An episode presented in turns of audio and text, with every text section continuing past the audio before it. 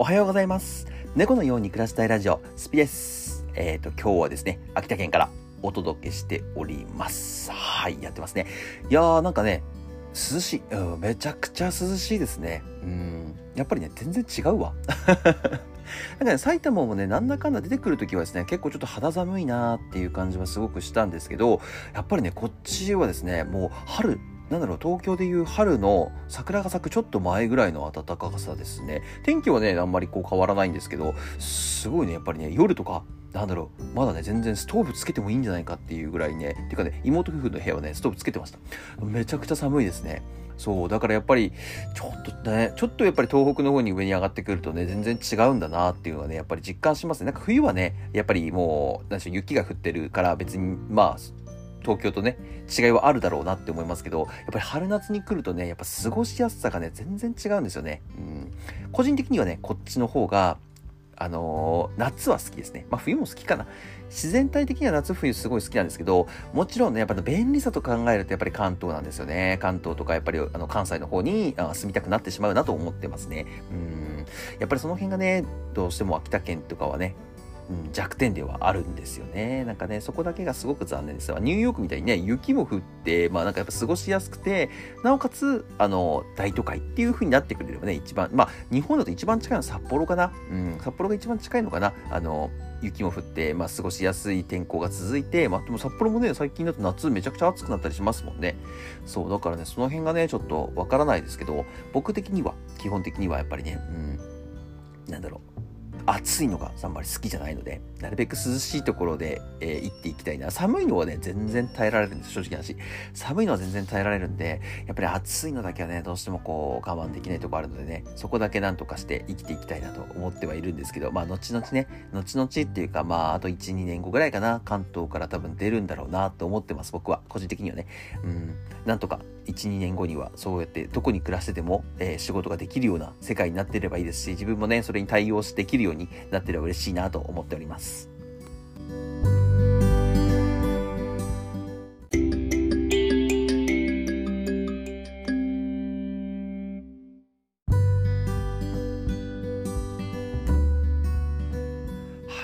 というわけですね。秋田からちょっと今日はお話しさせてもらってるんですけど、風邪ひかないかなでもな、最近ちょっと、ちょっとね、調子悪かったんで、それで、まあ、大丈夫かなと思いますけどね、全然、風邪ひいてた期間が長かったので、長かったとか、ね、調子悪かった時間がね、少し長かった。なんか首痛くたりとか、なんかあの、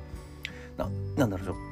声、声がね、少し出なかったりとかね、少しね、なんかよ良くなかったんですけど、まあ最近はね、良くなってきたんで、まあ多分ここからまた風邪ひくってことはない。多分ね、あれ風邪だったと思うんですよね。うん。まあ、その中ではね、普通に働いてたので、なんか全然元気に生きてたんですけどね、そこはあんまり気にしないでって感じでしたね。うん、大丈夫だったな。うん。でね、今日はですね、えー、チャット GPT のお話をちょっとしようかなと思うんですけど、あの、チャット GPT っていうと、まあ、AI ですね。AI の、えー、まあ、なんていうんですか、テキスト機能っていうか、まあ、検索機能っていうのかな。まあ、それで一番使うのがみんな手っ取り早いんですかね。最近 GPT-4 っていうものに変わっ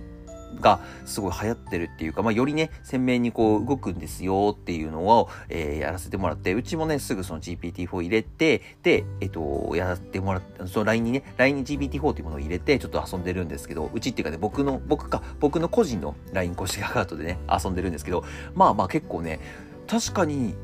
滑らかになったなって思うんですけど、やっぱりね、僕このチャット GPT ももちろんブログで使ってますし、最近はね、よく使わせてもらってるんですけど、この AI アートっていうのがね、すごいなと思って、AI アートって、あのー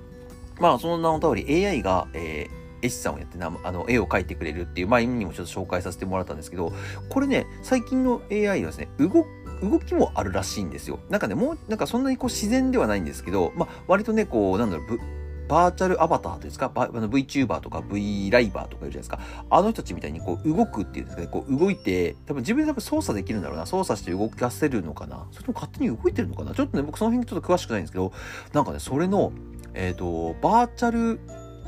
バーチャルタレントバーチャルタレントじゃないよ。違うよね。AI タレントか。AI タレントの、えっとね、事務所ができたらしいですよ。えマジで？と思って。何に使うの？って思ったんですけどなんか基本的にはななんのかなんていう会社だったかちょっと名前忘れちゃったんですけどあの AI の、えーモデルを作ります女性ですねまた基本的には女性らしいんですで、その女性に、えっ、と、自分の服の、あの、売りたい服のブランドを着せます。要は、あの、ファッション雑誌みたいなのを作るってことなんですよ。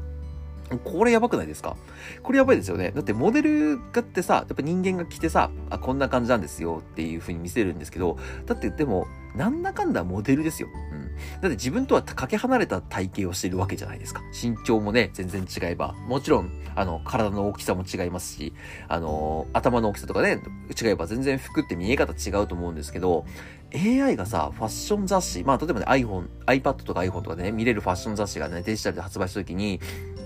なんだろう、自分の体型をこう設定するとするんですね。僕だったら173センチ、えー、70キロっていう感じで設定するとするじゃないですか。そうするとそのさ、その AI が、もう AI モデルが出てきて、で、服をこうちょんちょんちょんちょんって着せると、あ、この服は、この僕が着るとこれぐらいの着丈かとか、足の太さはこれぐらいかとか、あ、このサイズは入らないのかとか、このサイズ着ると結構オーバーサイズでかっこいいなとかさ、これができるわけですよ。これやばくないですか？そしたらね、もう、まあもちろんね、モデルさんがいらないってことはないとは思うんです。もちろんパリコレとかあるので、あのー、ショーとかね、そういうのにはやっぱり AI 使うって結構難しいなと思うんですけど、でもファッション雑誌いらないですよね、正直な話。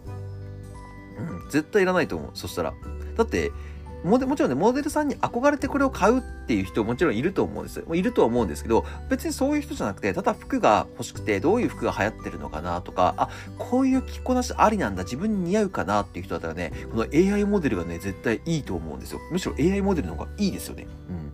そしたら、あ、ファッション雑誌がいらないんじゃないか。ファッションモデルがいらないのか。ファッションモデルっていうものがいらなくなるんですよね。そう、僕ね、このモデルとか、なんだろう、それこそ、えー、まあ人が絶対やらなければいけない仕事って AI に奪われることは多分ないだろうな。AI に奪われるって言い方ちょっと変ですけど、AI が成り代わってやることはないだろうなと思ったんですけど、まさかね、モデルもできると思わなかったですわ。うん。これはね、すごいと思います。まあ、もちろんね、ちょっとビザは、あの、微妙な差はあると思うんです。体型もね、あの、選んだとしても、あの、この服をこのぐらいのサイズでこのぐらいの着丈なんだなってもう数センチの別に着丈の長さなんて気にならないじゃないですか。そんなにね。僕僕まあこだわってる人は気になるのかもしれないけど僕はねまず気になる程度ではないんですよ。そう。だからねもしかしたらねそれで裾長さとかが足の長さとかも全部分かれば裾長さを、えー、これぐらい切ってお送りしますね。っていうのもできるかもしれないですよね。もう事前にねだって自分の身長とあの体型がね、あの、インプットされてるんで、AI のモデルの方に。これやばいなと思って、これができたら、いや、もう本当にいらないよね、モデルね。てか、ファッション雑誌自体いらないよね、正直な話。これだったら。ファッション雑誌っていうものなくしちゃって、こういうアプリを作って、で、ブランドがね、ブランド会社が ZOZO タウンとかにね、そういうのを導入してくれればさ、ZOZO タウンで服を選んでそれをアバターに着せて、あ、こんな感じね、みたいなこれ買うわっていう世界になってくれればさ、一番良くないですか？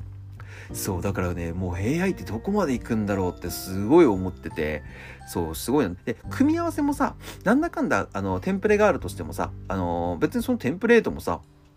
自分で着せ替えればいいし、この服だったらポチッとそのテンプレがさ、いっぱいずらーって並んでくるようなシステムにできるわけじゃないですか。そう、だから一日いちいちこうページをめくってさ、やる必要って全くないんだなって思ってますね。そう、だからこれはすごいな。もう僕はね、もちろんファッション雑誌をね、読んでた世代っていうんですか、昔ね、流行ってたサロン系っていうのがすごい流行ってたので、まあ、あと、裏腹系とかそういうの流行ってた世代なので、あの、めちゃくちゃファッション雑誌って読んでたんです。その頃にね、あの、読んでた本とかも、まあ、取っといてるものもあるんですけど、やっぱりね、雑誌を買って読むっていうのって、これ、あのなんて言うんでしょう。まず雑誌がいらなくなるんですよ、後々。後々邪魔になりますし、えー、それに、やっぱりなんでしょう、お金がやっぱり一回一回ね、500円とか600円とかかかるわけじゃないですか。これがね、やっぱり一番問題。あの、学生の頃とか、えー、若い頃って一番やっぱりこれでも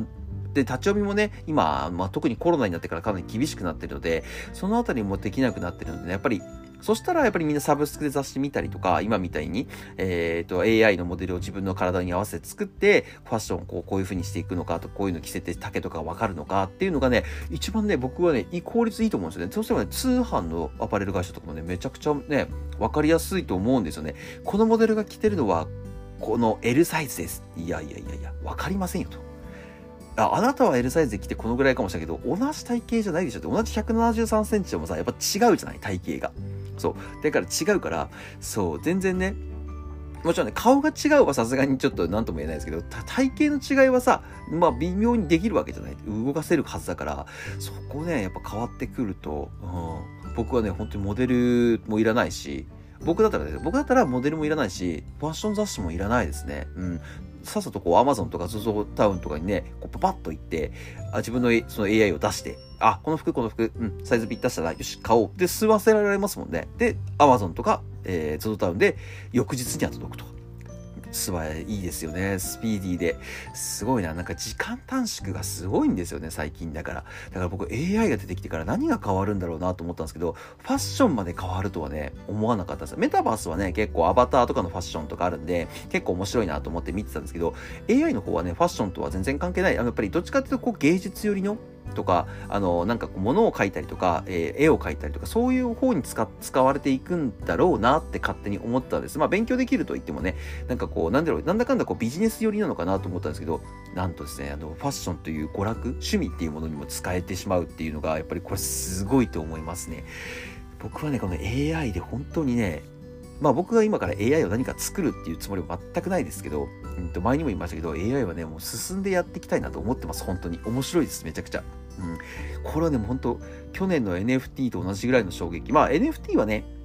正直な話、えっ、と、僕らにね、なんかプロジェクトをくれたりとか、仕事をくれたりとか、もちろんその、株的要素もあるので、お金が膨れ、お金が膨れ上がったりとか、そういうのもあるんですけど、AI はね、どっちかっていうと、あのー、人からこう、仕事をまた悪い言い方する奪っていくっていうイメージがあったので、だかどっちかっていうと NFT の方が面白いなと思ったんですけど、やっぱり、やっぱごめんなさい、AI の方が面白かった。AI も面白いわ、やっぱり。うん。まあ、両方やっていくのが正解なんですよね。両方やっていくのが正解なんですけど、まあ今 NFT がね、ちょっと冬の時代に来てるので、まあ、この間にね、AI をちょっと学んで、まあ、NFT はこう、絶えず、あの、今入っているプロジェクトの方を盛り上げていくっていう感じにした方がいいのかなと思っておりますね。うん。なんかね、本当逆に組み合わせてほしいよね。AI と NFT ね、組み合わせ、今のところはアートでしか組み合わせられないのかな？ちょっとそこね、僕は全然、うん、入ってるプロジェクトではね、そういう話はあんまり聞かないんですけど、まあ、その辺もね、もし分かりましたら、ちょっとお話をこちらでね、しようかなと思っております。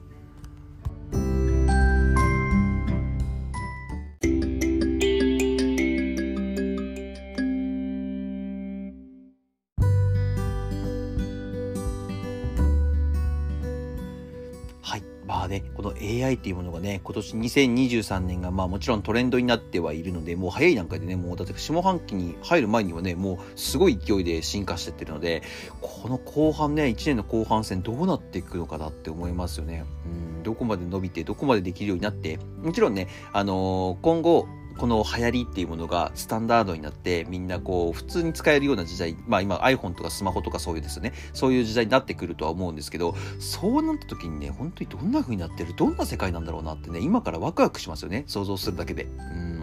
僕はね、僕ほんとすごいワクワクします。メタバースの方がね、なんかやっぱり一番興味あったって興味あった。Web3 の中ではね、一番興味あったんですけど、なかなかね、こうすごい進んでるなっていうところがあんまりないので、なんかね、今最近はちょっとさ冷め気味ではないですけど、なんかちょっとこう、まあ距離を取ってるようなイメージなんですけど、まあそ、この AI はね、やっぱり、うん、なんか冷めることなく進んでいくような感じしますね。メタバースより進むの早いんじゃないかなと思うんです。逆にね、メタバースが、